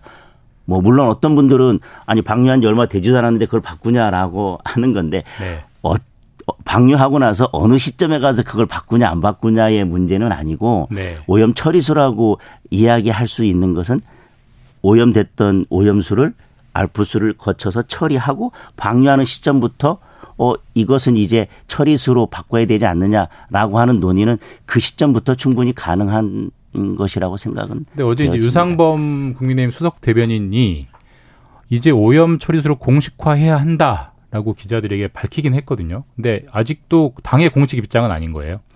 원내에서라든지 예, 예. 아니면 어, 의총에서라든지 당에서 공식적으로 저는 뭐 그 논의를 음. 한 것은 아니고 네. 유상범 어, 대변인께서도 그와 말 그와 같이 말씀하신 것은 만약에 정해졌다면 당에서는 이렇게 하기로 이제 정했다라고 음. 하셨을 텐데 음. 이제 그런 논의를 시작할 때가 되었다. 라는 음. 의미로 저는 받아들이고 있습니다. 어쨌든 국민들 입장에서는 오염수냐 처리수냐 이름이 자꾸 왔다 갔다 하면 복잡하고 혼란이 있을 것 같긴 해요. 이게 언제쯤 정리는 돼야 될 것 같은데 언제까지 뭐 정리한다 뭐 이런 식의 대략적인 논의는 좀 있습니까? 아직 언제까지 예. 어, 이걸 논의해서 마무리하겠다 뭐 그런 논의까지도 아직은 정해진 것은 없습니다. 네. 네. 민주당 이 이슈 관련해서는 이제 민주당 자칭 이제 특별 안전조치 사법을 이제 추진하겠다. 거기에 보면은 뭐 일본산 수산물에 대한 수입 금지 규정을 뭐 좀 더 강화하고 수산 수산인들에 대한 지원 기금을 주면서 그걸 일본에게 구상할 수 있는 근거 조항 등등을 만드는 그런 법들인데 이 법 추진에 대한 국민의 입장은 어떠십니까? 병 주고 약 주고 아닌가요? 병 주고 약 주고? 지금까지 네. 방류되기 전부터 네. 과학적인 근거와 어쨌든 국제 기준에 맞지 않게 이 방류가 일어나면 마치 엄청난 일이 일어날 것처럼 음. 계속해서 이야기하면서 수산업자들과 어민들을 힘들게 했던 게 더불어민주당입니다. 네. 근데 지금 와가지고 이제서야 수입에 대해서도 정부는 국민들이 안전하다고 할 때까지 우리는 수입 규제 조치를 완화하거나 해제할 그런 생각이 없다라고 명확하게 네. 밝혔고 그리고 어, 수산업자들 어민들을 위해서 정부가 할 수 있는 모든 조치들은 다 하겠다고 약속을 하고 있고 지금도 해 나가고 있습니다. 그런 발표에도 불구하고 그리고 문재인 정부에서도 어 이걸 방류에 대해서 어떤 입장이냐라고 하면 과학적 검증이 이루어진다면 어 그거는 뭐 어쩔 수 없다라고 이야기했고 강경화 외교부 장관도 이건 주권 국가인 일본이 결정할 문제이지 네. 우리가 어떻게 할 수 있는 문제가 아니라고 얘기했으면서 그리고 그 이후에 IAEA가 과학적 검증을 통해서 어 인체에 해롭지 않다라는 결론을 내놨는데 그때에도 어디에 서신을 보내고 일본을 찾아가고 그렇게까지 해가지고 계속해서 밖으로는 외부로는 이게 엄청난 일이 일어날 것처럼 그리고 그런 과학적인 근거는 믿을 수 없고 IAEA라는 국제 기구도 신뢰할 수 없어서 음. 모든 것이 잘못됐다라고 이야기해놓고 그래서 지금까지 이렇게 수산업자들과 어민들이 어렵게 해놓고 이제 와서 우리가 좀 뭔가 도움을 드리겠습니다.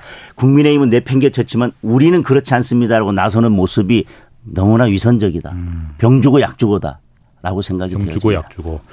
이 이슈 좀 더 해보고 싶은데 시간이 많지 않았을 당 현안으로 좀 넘어가 보겠습니다. 뭐 지금 계속 나오고 있는 수도권 위기론, 인재 영입 필요. 뭐 당연히 인재 영입 필요하겠죠. 지금 뭐 좋은 인재 필수 조건은 뭐라고 보시고 어떤 구체적인 인재 영입 작업에 대한 논의가 좀 이루어지고 있습니까? 뭐 기구를 만든다든지. 당에서 뭐 지속적으로 인재 예. 영입에 대해서는 관심을 가지고 좋은 인재들을 어 영입하기 위해서 노력하고 있고 지금 어 조강특위에서 하는 당협위원장 공모에서도 많은 훌륭한 분들이 예. 또 지원을 했고 또 공모를 해서 그분들을 어떻게 적재적소에 배치에 배치할지에 대해서 당에서도 고민하고 있는 것 같습니다. 그 외에도 어 김기현 대표님께서도 말씀하셨지만 좋은 인재라면 뭐 쉽고 초려를 해서라도 모셔오겠다라고 음. 하는 입장인데 어 어떤 인재가 훌륭한 인재냐 그걸 한마디로 말하기는 어려울 것 같습니다. 예. 그렇지만 정치를 바라보는 마음 자세가 어떤 분인지가 중요한 것 같습니다. 정치는 국민들이 원하는 변화를 이루어내는 것 그것이 정치의 본질이고 어떤 경우에도 그 방향성을 잃어서는 안 되는데 그런 확고한 신념과 소신이 있는 분들 그리고 그동안 각 분야에서 네. 나름대로 자기의 역할들을 하면서 어 사회에 기여해 오셨던 분들을 어 영입할 필요가 있다고 생각됩니다. 그러니까 그런 어떤 수도권 위기론에 대한 현 국민의힘 지도부의 어떤 입장, 방침을 이제 가장 알 수 있는 리트머스 시험지가 아시겠지만 이제 강서구청장 보궐선거인데 그렇습니다. 단적으로 김태우 전 구청장은 뭐 공천을 하십니까 안 하십니까? 언제 결정합니까? 오늘 뭐 결정하다 이런 보도도 있긴 하던데. 오늘까지는 모르겠습니다만 네. 조만간 빨리 결정한다는 입장이긴 한데 예. 저도 언제 결정 할지 예. 그리고 뭐 그분에 대해서 공천을 할지 안 할지에 대한 것은 저도 알기 어렵고 예. 어 이제 시간이 얼마 남지 않았기 때문에 빠른 시간 안에 결정할 것으로는 보여집니다. 그럼 김태우 전 공, 전 구청장 공천도 여전히 살아있는 카드인 건 맞습니까? 뭐 공천 배제에 대해서 명확한 입장을 밝히지 않았기 때문에 네. 제가 여기서 뭐라고 말씀드리기는 어려울 것 같습니다. 예. 네, 말씀 여기까지 듣겠습니다. 지금까지 장동혁 국민의힘 의원과 말씀 나눴습니다. 감사합니다. 감사합니다. 여러분은 지금 KBS 1라디오 최경영의 최강 시사와 함께하고 계십니다.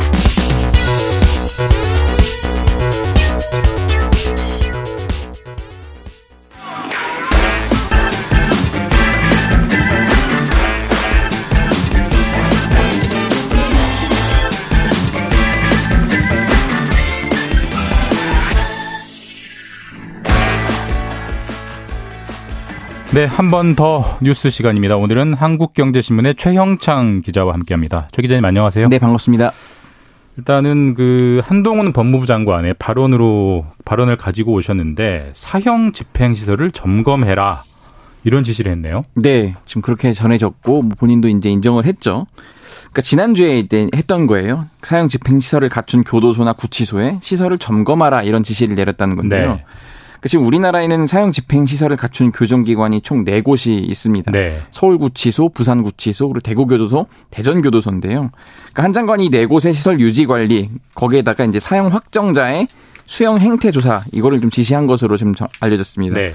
그러니까 지금 뭐든지 일단 한 장관은 말 한마디, 뭐 행동 네. 하나 다 이슈의 중심에 서는 예. 만큼 이번 뉴스도 확실히 좀 주목이 되는데요. 어제 이제 국회 예결위 전체회의에 참석을 하면서 그 앞에 앞서서 먼저 또 기자들 질문에 답을 한 게 있습니다.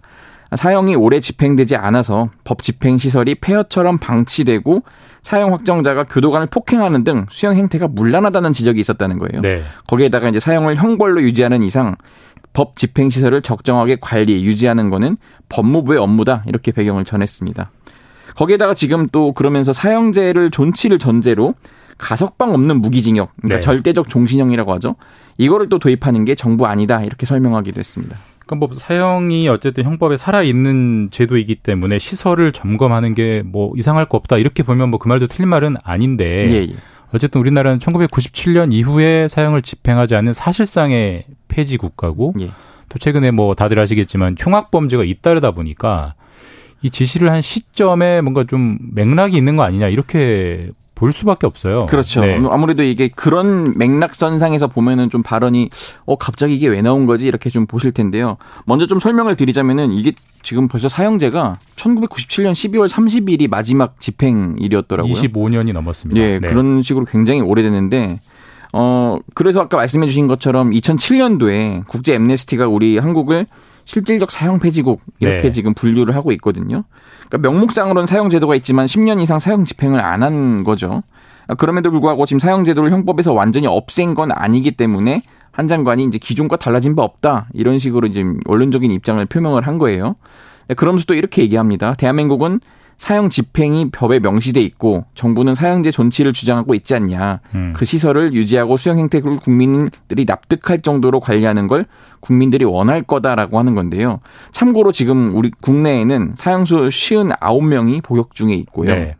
근데 지금 이 발언이 아까 말씀해 주신 것처럼 왜 눈길을 끄냐 했을 때 그 지난주 이 시간에 제가 방송을 했던 내용이 이건데요. 정부가 경찰력 강화를 통해서 이제 뭐 의경 제도를 부활을 검토하고 네. 있다 이런 걸 했었는데 네. 최근에 너무 흉악 범죄가 이제 많았잖아요. 그렇기 때문에 지금 정부 차원에서 대책이 좀 쏟아지는 것의 일환이 아니냐. 이거를 이제 이런 흉악 범죄자들이 우리나라가 지금 사형 제도가 있지만은 사실상의 이제 폐지국으로 분류되기 때문에 사형이 없는 것 아니냐. 이러기 때문에 더 흉악 범죄가 날뛰는 것 아니냐. 이런 것에 대해서 좀 어, 너네 그런 거 아니니까 절대 날뛰면 안 돼. 이런 식의 좀 시그널을 준 것 아니냐. 이런 해석들이 지금 나오고 있는 겁니다. 다소 뭐 앞서 나간 해석일 수도 있는데 시설을 점검하라는 게 혹시 사형을 다시 집행하려는 의지? 라고 볼 수도 있을까요? 그러니까 지금 어, 네. 법조계 일각에서는 그렇게도 볼 수도 있는데요. 근데 지금 하나 걸림돌이라고 할 수도 있는 게 아직 상형 그 사형제 관련해서 또 헌법재판소에서 좀 위헌 여부를 아직 심리 중에 아, 있거든요. 아, 지금도 또 진행 중이에요. 예, 네. 맞습니다. 지금 세 번째예요, 이게. 앞서서 이 1996년과 2010년에도 이 사형제에 대한 그 이게 심리가 있었는데 모두 합헌 결정이 나긴 했어요. 근데 이번에 또 그 심리가 되고 있는데요. 그러니까 사형제 존폐에 대한 입장은 생명과 인간성에 대한 철학 그리고 종교적 가치관이 충돌하는 문제여서 이게 지금 어떻게 또 결론이 날지는 좀 알 수가 없어요. 이게 뭐 헌재 결정도 결정인데 제가 알기로도 이게 사형제를 만약 재집행한다면 이게 외교적으로도 논란이 될 수가 있어서 아마 법무부 혼자 결정하기에는 좀 어려운 그렇습니다. 문제일 것 같긴 네. 합니다. 다음 이슈도 좀 눈길이 가던데 백화점 휴게시설 노키즈존은 차별이다. 예. 이런 인권위 결정이 나왔던데 이게 무슨 분쟁입니까? 예. 백화점 뭐 몇 군데 돌아다니다 보시면은 이제 우수 고객이라고 하죠. VIP들을 위한 휴게 시설이 전용 따로 휴게 시설 네, 있습니다. 네. 아, 여기에 이제 영유아나 어린이 출입이 좀 제한이 되고 있어요. 근데 지금 모든 곳이 다 그런 건 아니겠습니다만은 서울의 한 백화점에서 생후 100일이 된 딸을 유아차에 태우고 가려고 했다가 이용을 거부당했다고 해서 네. 이 지금 인권위의 그 한그 그 당사자가 진정을 넣은 겁니다. 그래서 백화점 측은 장, 그, 이런 장식물 때문에 고객이 다칠 우려가 있어서 안전상의 이유로 이용을 제한한 거라고 했지만은 각국 인권에서는 그건 차별이다 이렇게 결론을 내린 겁니다. 근데 뭐 안전상의 이유다라는 건 뭐 이런 납득할 수도 있을 이유 걸 읽을 이유일 것도 같은데 네. 인권위는 다르게 봤나 봐요. 그렇습니다. 그러니까 부상 등의 우려 때문에 배제하는 거는 좀 합리적이지 않다 이런 건데, 음. 그러니까 아동의 경우는 사회 취약계층이잖아요. 아동의 배제는 유해업소로부터 유해업소 뭐 이런 등등으로부터 보호가 필요한 경우로 한정해야 한다는 게 인권위 설명인 거예요. 네. 그러니까 진짜 백화점 휴게실의 경우는 이런 유해업소가 아니라는 거예요. 음. 그러니까 이 경우에 해당하지 않는다는 거고 유아동의 그런 이 휴게소 휴게실 출입을 제한하는 거는 결과적으로 이 동행한 보호자에 대한 배제 차별로도 좀 이어진다 이런 지적을 했고요. 아 그래서 인권위는 백화점 대표이사에게 우수고객 휴게실 이용 대상에서 10세 미만 이 유아동을 일률적으로 제한하지 말라 이렇게 지금 권고를 했습니다. 근데 이 백화점이 이 권고를 수용할지 여부는 아직은 이제 나오진 않은 그렇죠. 인권위는 늘 약간 좀 권고니까요. 예, 예. 근데 사실 뭐 노키즈전 논란이 뭐 이번이 처음이 아니긴 해요. 뭐 어디 카페에서도 문제가 되고 뭐, 뭐 이런 여러 가지 뭐 가게에서도 문제가 됐던 적들이 있긴 한데 이게 해외에서도 이번엔 비행기에서도 도입이 된다 이런 뉴스가 있더라고요. 네, 맞습니다. 그 튀르키예에 본사를 둔 코렌돈 항공사인데요. 네. 올해 11월부터 이렇게 한다 결정을 내렸습니다. 이 네덜란드 암스테르담과 카리브해 그 섬나라 퀴라소 이 노선에 약 100개 좌석으로 구성된 성인 전용 구역을 지금 도입을 한다는 네. 거예요.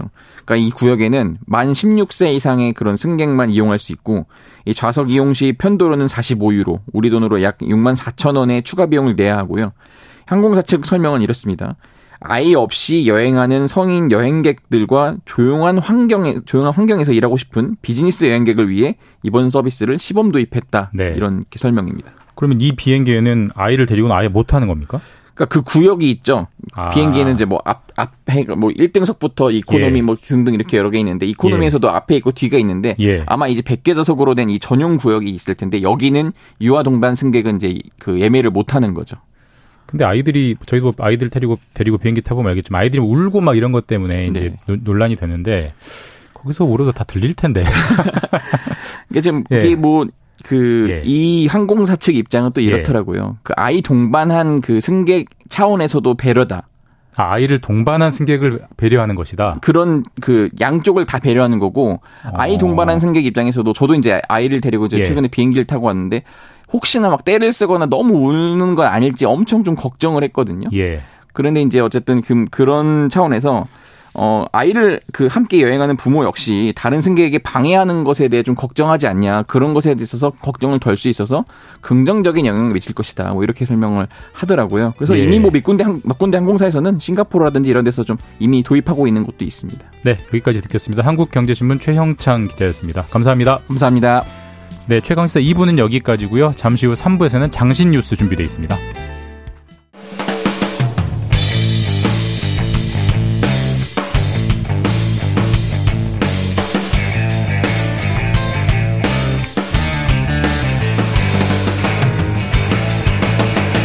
최경영의 최강 시사.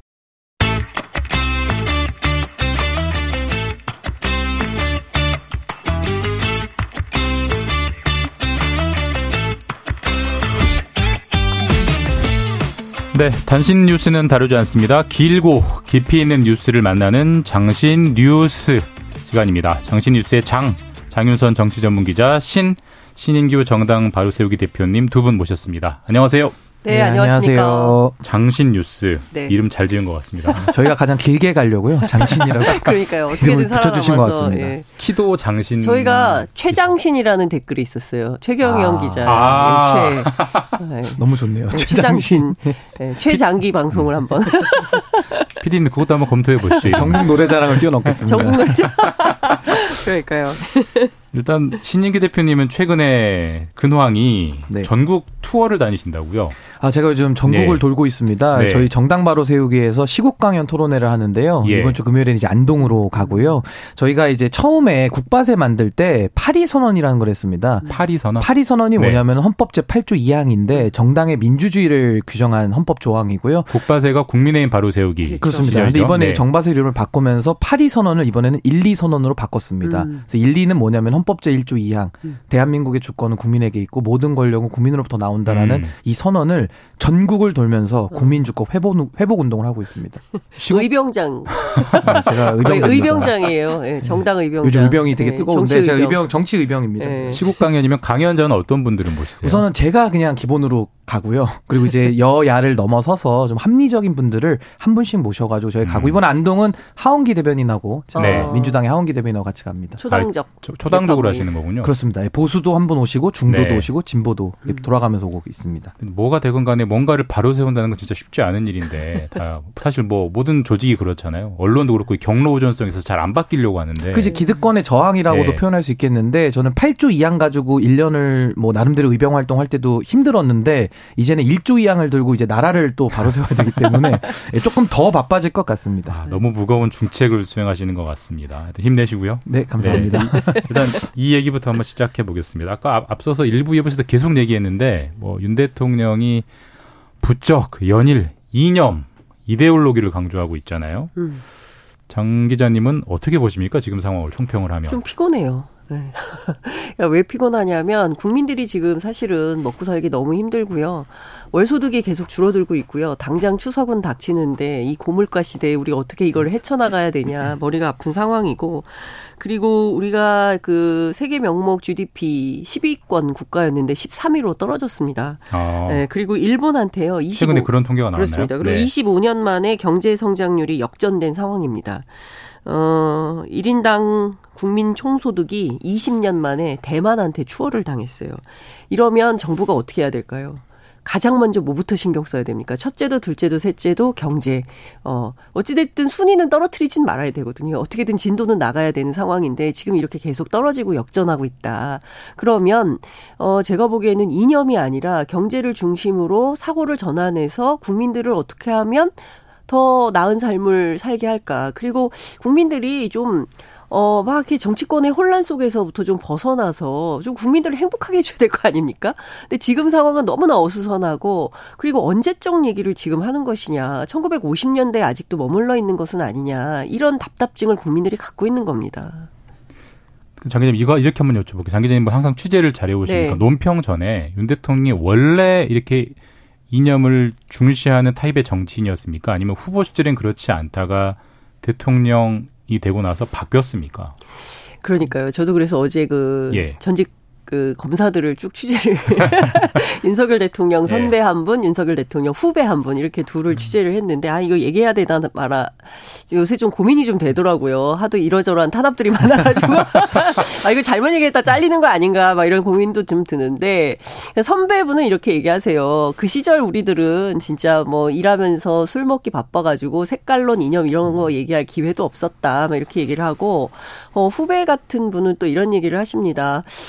아, 그 뭐, 저, 이분이 좌천됐었잖아요. 네. 예, 평생 검사만 하고, 그리고 사실 정치인 묵기는 아니었고, 그리고 이제 바로, 어, 사실은 검사하다가 그 대통령이 된 케이스이기 때문에 좀 특별한 케이스죠. 근데 후배는 이렇게 얘기를 해요. 그러니까 좌천됐을 때, 우리 집은 평생 한나라당만 찍었는데 왜 나한테 좌빨이라 그러냐, 음. 부당하다, 이러면서 굉장히 성토를 많이 하셨다는 거예요. 그래서 전반적인 분위기는 이념 성향은 보수적이었던 분인 것 같고요. 집안의 분위기도 좀 그런 분위기였던 것 같다. 다만 일할 때는 일하느라 바빠서 뭐 그런 얘기를 할 어, 기회나 뭐 이런 것은 없었던 것 같고 성향은 그랬던 것 같다라고 얘기를 할 수 있을 것 같아요. 신 변호사님께 이렇게 한번 여쭤볼게요. 사실 이제 이념이라는 거는 보통 보수 진영이 정치 진보 진영 공격할 때 이념 과잉 집단 이런 식으로 많이 이제 공격을 했었고 보수 진영은 통상적으로는 전략적으로 중도층 공략, 뭐 실용, 음. 민생 이런 걸 원래 강조하는 게 일반적인 우리가 보던 모습인데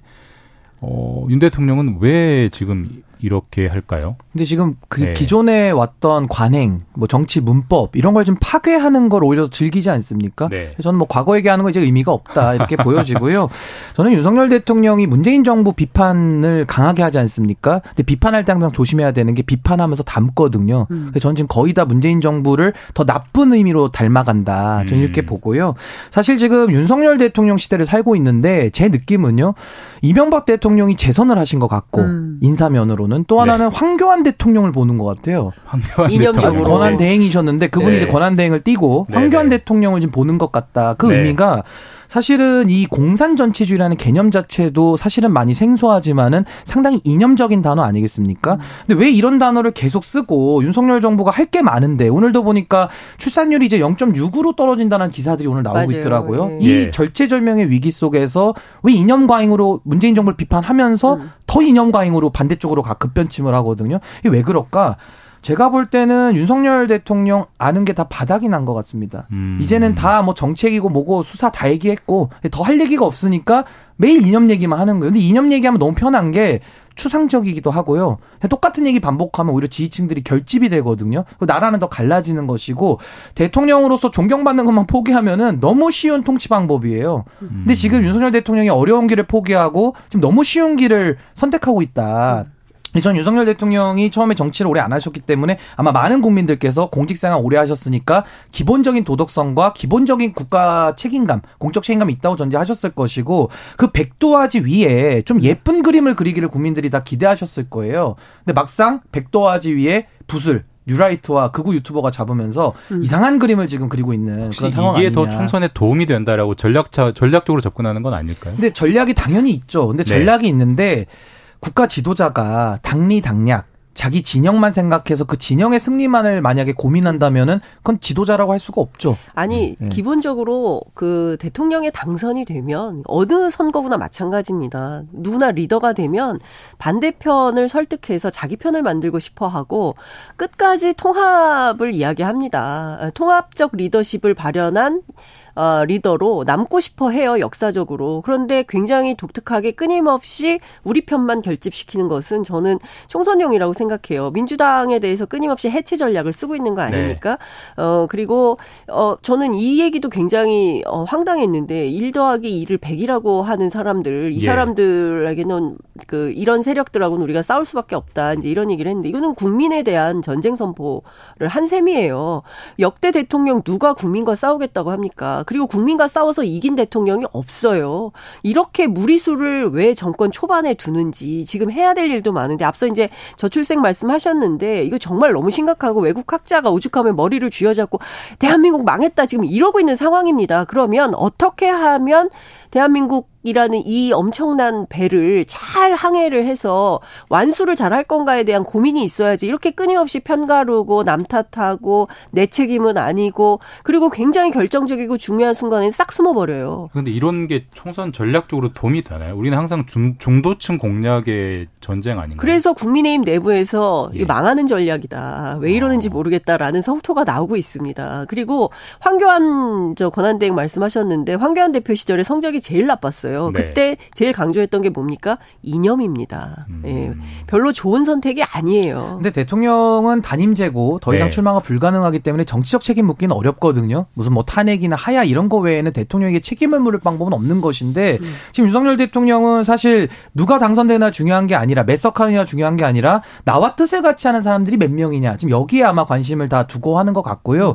이번에도 연찬에 가셔가지고 하신 말씀 들어보니까 전 정부를 부실 기업에 비유를 하고 뭐 언론 언론은 항상 정부 욕만 한다. 음, 이런 얘기하시고 정부 네. 욕만 예, 한다. 그러고서 이제 세가 방향을 나는데 방향이 다르면 그 어떻게 같이 가냐 이세 음. 가지가 포인트거든요. 그럼 첫 번째 부실 기업에 대해서 전 정부를 비유를 하셨는데 그 부실 기업에 감사 관리관을 하셨어요. 그러니까 쉽게 말하면은 네. 그 법무 법무 관리관을 하신 거예요. 부실 기업에. 그러니까 네. 이거는 자가 모 자기 모습인 것 같고 정, 정부 욕만 한다. 예. 언론이 왜 욕을 하는 곳이 아니죠. 비판하는 음. 곳인데 그걸 이제 강하게 느끼시다 보니까 욕으로 들리신 것이 이거는 본인의 그 추상적 느낌을 말씀하신 거라 이건 비판하기가 어려울 것 같고 제가 주목한 것은 세가 방향을 나는데 다른 반대 방향으로 가는데 어찌해 같이 가냐 끊어내야 된다 이렇게 얘기하셨거든요. 이건 너무나도 반헌법적이고 반민주적인 발언입니다. 왜냐하면 새가 날아가는데요. 국가가 갑니다. 대통령이 그 모든 뜻을 정하고 따라와야 됩니까? 그게 아니거든요. 나라의 방향을 정하는 것은 주권자인 국민들이 정하는 것이고 대통령조차도 헌법에 따르면 국민 전체에 대한 봉사자거든요. 이건 본인에 대한 지위를 굉장히 착각하고 계신 거예요. 그래서 방향을 정했다. 그 정한 것이 국민과 맞는지를 전광판을 늘 보셔야 되는데 지금 전광판을 안 보는 거거든요. 그래서 이 부분이 좀 오류가 있다고 보고 지금 공산 전체주의를 상당히 불안해하시고 걱정하고 계세요. 네. 국민들하고는 좀 동떨어진 인식인데 국민들께서는요 공산 전체주의가 두렵고 걱정되는 게 아니라 용산 전체 주의가 매우 두렵고 걱정스럽다. 아, 출산율을 고려할 때 이건 너무 두려운 일입니다. 저희 신 변호사님 바꿔야 될 것 같아요. 같이 가다가는 오래 못 갈 것 같아요. 아, 저는 오늘 신 변호사님 처음 뵙는데 네. 내용보다도 네. 이 드립이 너무 좋으셔가지고 조금 연말을 했는데 이게 사실 최장신으로 가야 되기 때문에 네. 아, 균형을 맞추는 차원에서 제가 보수적 입장을 얘기해야 되지 않을까라는 생각이 좀 들기도 민주당에서 하는데. 좀 가져다 써야 될 것 같고. 아니 근데 민주당 그러니까, 대변인들이 분발하셔야 될 것 같아요. 아니 근데 정말 국민들이 뭘 걱정하시는지를 저는 봐줬으면 좋겠다. 음. 즉 국민들이 어떤 거에 지금 그렇죠. 민감하시는지를 소통해야 되는데 완전히 지금 정치가 사라졌기 때문에 음. 이거 굉장히 심각한 문제라고. 그러니까 보여집니다. 저는 이런 거예요. 그러니까 온도 차이가 너무 크다는 거죠. 지금 당장 국민들이 목전에 닥친 문제는 이번 달에 이자가 이렇게 많이 나가고 또 이제 이 이율이 높아지고 또 부동산 문제는 어떻게 해야 되고 당장 뭐 여러 가지 문제들이 있지 않습니까? 그다음에 뭐 물가, 어, 물가 문제 그리고 뭐 아이들 같은 경우는 학교 문제 뭐 여러 가지 문제들이 막 있어요. 근데 그런 거 다 빼고 2년만 강조 이게 제일 중요하다는 거 아닙니까? 근데 이게 지금 제일 중요하냐. 우리 국민들이 동의하기가 굉장히 어려운 거예요. 어, 그리고 나서 지지율이 뭐 10% 이하로 떨어져도 나는 할 일은 하겠다. 이건 결국은 무슨 얘기냐면 개혁 정책을 올곧게 밀어가겠다는 것이 아니라 국민들이 반대하고 국민들이 싫어해도 내가 하고 싶은 일은 할 테야. 네. 라는 고집처럼 들린다는 거죠. 그래서 저는 굉장히 위험하다. 이런 생각이 좀 들고 더 큰 문제는 그러면 안에서 어 그렇게 하시면 안 됩니다. 이런 방향으로 가셔야 됩니다라고 합리적인 토론이나 뭐 균형을 맞춰야 될 거 아닙니까? 근데 그런 것도 별로 보이지 않는다. 그러니까 참모들도 문제다라는 생각이 들어서 저는 윤석열 정부가 솔직히 말하면 좀 걱정이 됩니다. 이 평가는 대체로 일치하시는 것 같고요. 근데 네. 거기에 이제 야당이 맞서서 제대로 역할을 해야 되는데 뭐 오늘도 이재명 대표가 취임 일주일 넘은 기자간담회 한다고 하는데 아마 보나마나 거의 모든 질문이 사법 리스크로 다 그렇겠죠. 홍수가 나올 텐데 사실 그거 말고는 잘 보이는 움직임이 없고요.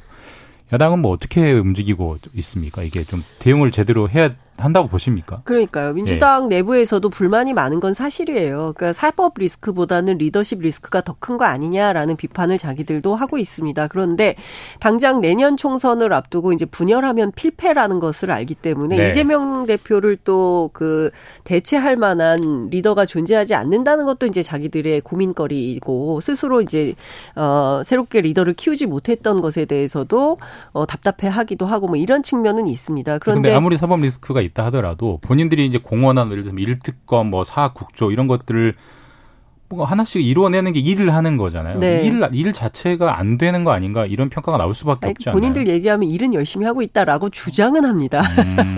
그런데 이제 가시적 성과가 잘 안 보이는 이유는 어쨌든 협치는 없는 거잖아요. 예. 그리고 그 뭐 국정조사가 됐 든 그리고 또 특검을 하려고 하든 뭘 하든 이게 뭔가 손발이 맞아야 되는데 그 국민의힘이 잘 맞춰주지 않고 그리고 또 법안 발의를 해도 건건이 다 어, 거부권을 행사하고 있지 않습니까? 네. 그러니까 국회가 할 할수 있는 역할이 계속 이게 그 걸림돌에 걸리는 덜그덕덜그덕 소리가 나는 상황이 되는 것이고 그렇기 때문에 민주당 입장에서는 뭐 최대한 노력을 하고 있지만 잘 되지 않는 것에 대한 답답증도 있는 것 같고 뭐 내일 이제 정기국회가 시작이 되는데 그에 앞서서 오늘 뭐 이재명 대표가 기자회견을 통해서 어떤 메시지를 낼지 현재로서는 정확하게 알 수는 없지만 세게 싸운다. 라는 얘기는 어제 하기 시작했어요. 그래서 여태 뭐 하다가 앞으로 세게 싸웁니까? 음. 라고 제가 물었더니 그래도 이제부터 싸운다고 얘기하는 게 어딥니까? 라고 자기들은 얘기를 하고 있습니다. 그래서 제가 보기에는 다른 것은 몰라도 이제 후쿠시마 오염수 문제, 네.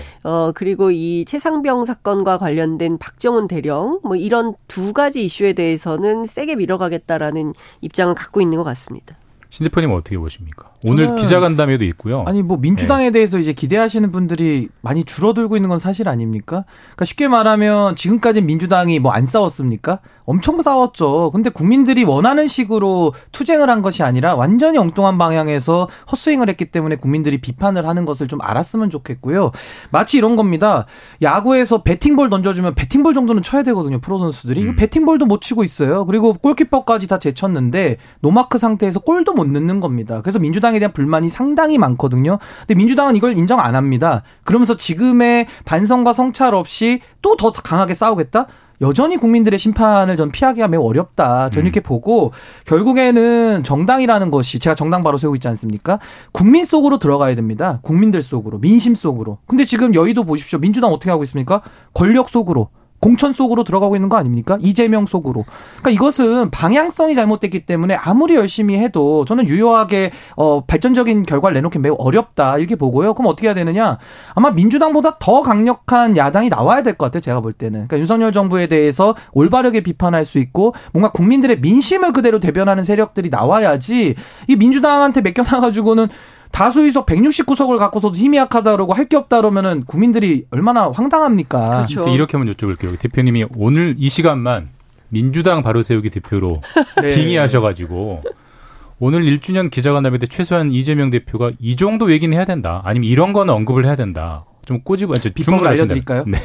이재명 대표는 일단 뭐 그만두는 것까지는 본인이 부담스럽다고 한다면요 진솔하게 있는 거 다 반성하고 자백부터 해야 됩니다. 제가 볼 때는 음. 국민들 앞에 검찰 수사 받는 그러니까 수사하고 뭐고 간에 네. 일단 정치의 영역이기 때문에 본인의 일년을 돌아보고요 더 가서는 뭐 대선 때까지 복귀할 수 있겠지만은 정말로 잘못한 부분들을 국민 앞에 진솔하게 사과하고 종아리를 걷어야죠. 회초리를 맞아야 됩니다. 제가 볼 때는. 음. 근데 그거를 안 하고서는 자꾸 본인의 눈에 있는 들보는 못 보고 남의 눈에 티만 보기 때문에 손가락질해도 그게 힘이 안 실리는 거거든요. 그래서 저는 이재명 대표가 반성을 하면서 국민 앞에 쇄신에 저는 첫 단추를 껴야지 저는 국민들이 마음을 받아줄까 말까라고 저는 보는 것인데 음. 뭐 거의 불가능하다고 보고요. 음. 또 하나는 지금 이제 쟁점이 너무 많지 않습니까? 뭐 잼버리부터 해가지고 뭐 수능 문제 뭐 지금 뭐 논란이 너무 많아요. 근데 지금 딱 집중해야 될 것은 제가 볼 때는 최상병과 관련된 박정훈 대령의 이슈입니다. 음. 하나만 제대로 해서 끝을 봐야지 하나를 조금 찔끔했다가 또 못하고 찔끔 찔렀다가 못하고 이런 식으로 이슈만 늘어나게 되면은요 아무것도 못 들이다 끝나버리는 거예요. 그래서 하나만 제대로 물고 늘어지는 것이 중요하다. 오염수보다 그게 더 중요하다고 보세요. 오염수 이슈는요. 예. 사실은 이재명 대표가 첫 단추부터 잘못 꼈기 때문에 다시 풀르고 다시 낄 수가 없습니다. 마, 다, 당시에 그 오염수 논란은요.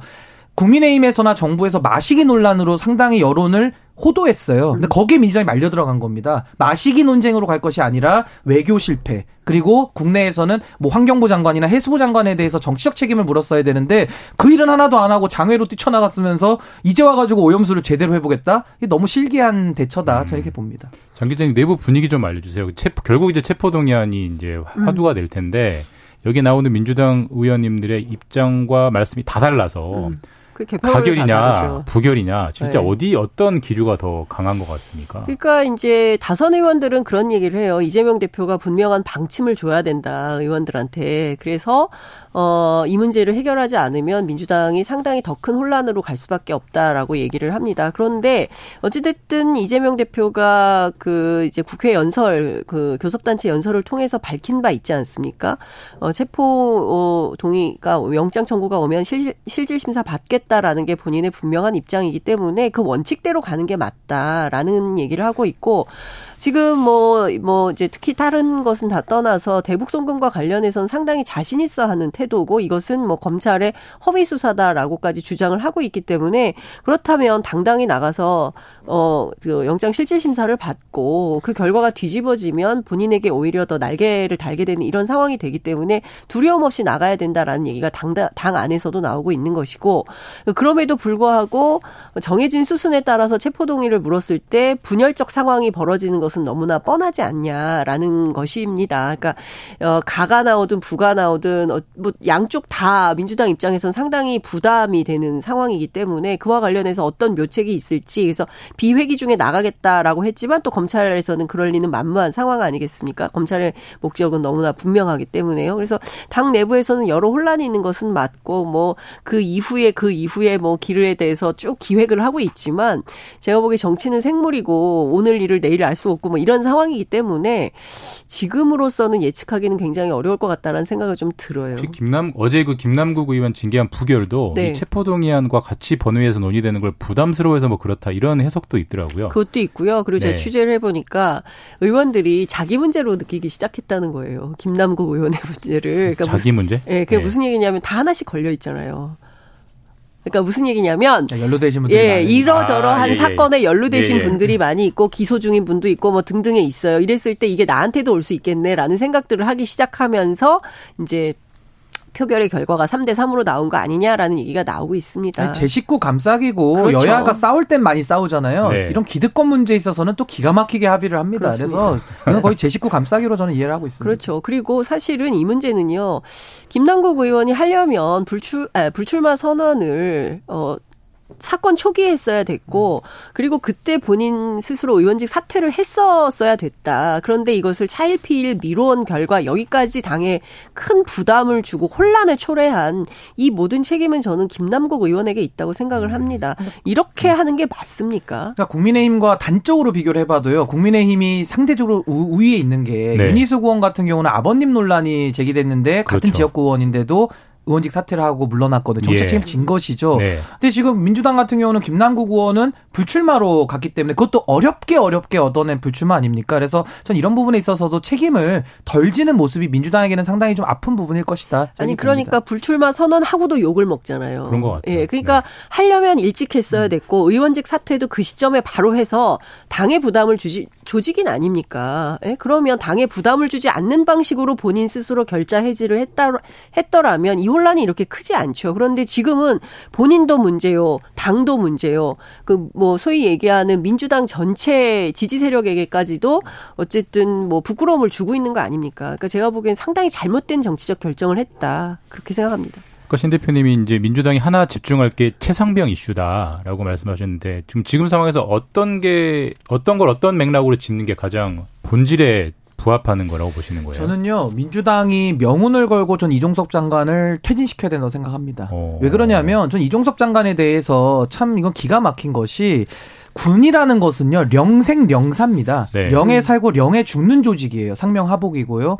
근데 군에서 이종섭 장관은 국군 통수권자를 가장 보좌하는 국방부 장관이거든요. 네. 군정권을 가지고 있지 않습니까? 근데 사인을 했는데 거기에 대해서 지금 번복이 되면서 수사 외압 논란으로 지금 퍼진 거 아닙니까? 그렇죠. 국회 나와서 답변하는 모습이요.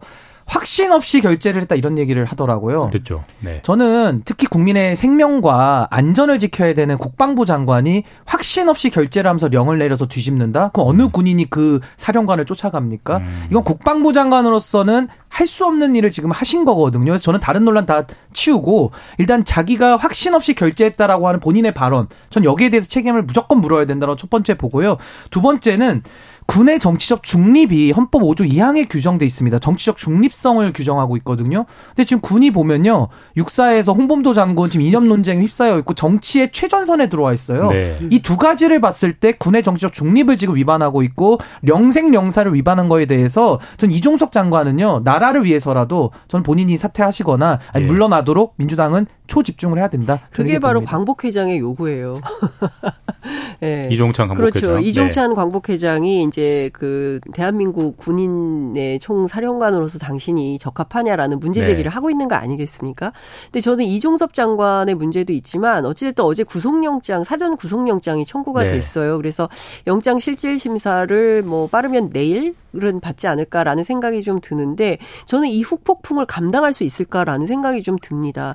이게 참 공교로운 게요. VIP가 등장하자마자 바로 신속하게 신속하게 네. 이런 상황이 발생이 된 겁니다. 수사 심의도 제대로 안 됐어요. 그래서 군인권센터 같은 경우에는 수사 심의를 다시 열어야 된다라고 얘기를 하고 있는 상황이고 거기에서 구속이 타당한지 여부를 따져봐야 된다라고 얘기를 하고 있습니다. 근데 이미 이게 이제 군사법원으로 가버린 상황이기 때문에 영장 실질 심사는 당연히 받아야 되는 상황이 됐고 이게 영장이 기각이 되면 기각이 된 대로 그 반대 경우는 또 그 반대의 경우대로 대로 상당히 후폭풍이 심각한 상황이 맞아질 수밖에 없는 거다.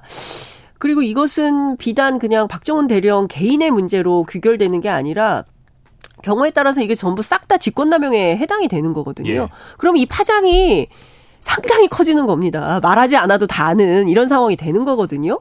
그러면 이 상황을 무위로 돌릴 수 있냐? 그럴 수도 없는 상황이 되는 거 아닙니까? 그 저는 상당히 심각한 문제라고 봅니다. 저는 법상으로는 공수처에서 수사를 할 수가 있고요. 장성급 장교 이상은 수사 네, 대상자니까 네, 그렇죠. 직권남용 수사할 수가 있고 전 여기서 잊어서는 안 되는 게 최상병의 희생을 잊어서는 안 됩니다. 지금 이 논란이 박정훈 대령부터 시작된 것이 아니라 최상병의 억울한 죽음을 밝히기 위해서 예. 한 대령이 장관의 명을 수행하다가 지금 집단항명 수개로 몰린 상황이에요. 그래서 지금 구속을 앞두고 있거든요. 이걸 누, 어느 국민이 이걸 이해할 수 있겠습니까? 정작 그 사건 수사는 소식이 없어요. 그러니까 네. 이거는 네. 있을 수 없는 일이 지금 일어나고 네. 있는 상황이라서 이건 한마디로 정리하면 추윤 갈등의 재현이라고 저는 봅니다. 지금 추윤 갈등에서 역할극이 바뀌어서 역할극 놀이가 지금 이루어지고 있는 거라 좀 보고요. 마지막으로 제가 아까 홍범도안 관련해서는 이 해군에서는요 예. 함정 이름을 못 바꿉니다. 그 영국에서 해군에 대한 그 체계를 잡았는데 바꾸는 게 두 가지예요. 나라가 망하거나 독재가 시작되면 해 군 함정 이름을 바꾸거든요. 네네네. 홍범도함을 바꿀 수 없다. 그래서 저는 국방부가 책임을 져야 된다 이렇게 봅니다. 그러니까요. 네. 그리고 그 홍범도 정신에 따라서 네. 아 끝났군요. 예, 예. 너무 재밌는데 시간이 아, 없어가지고요. 예, 지금까지 장윤선 기자님, 신인규 대표님과 말씀 나눴습니다.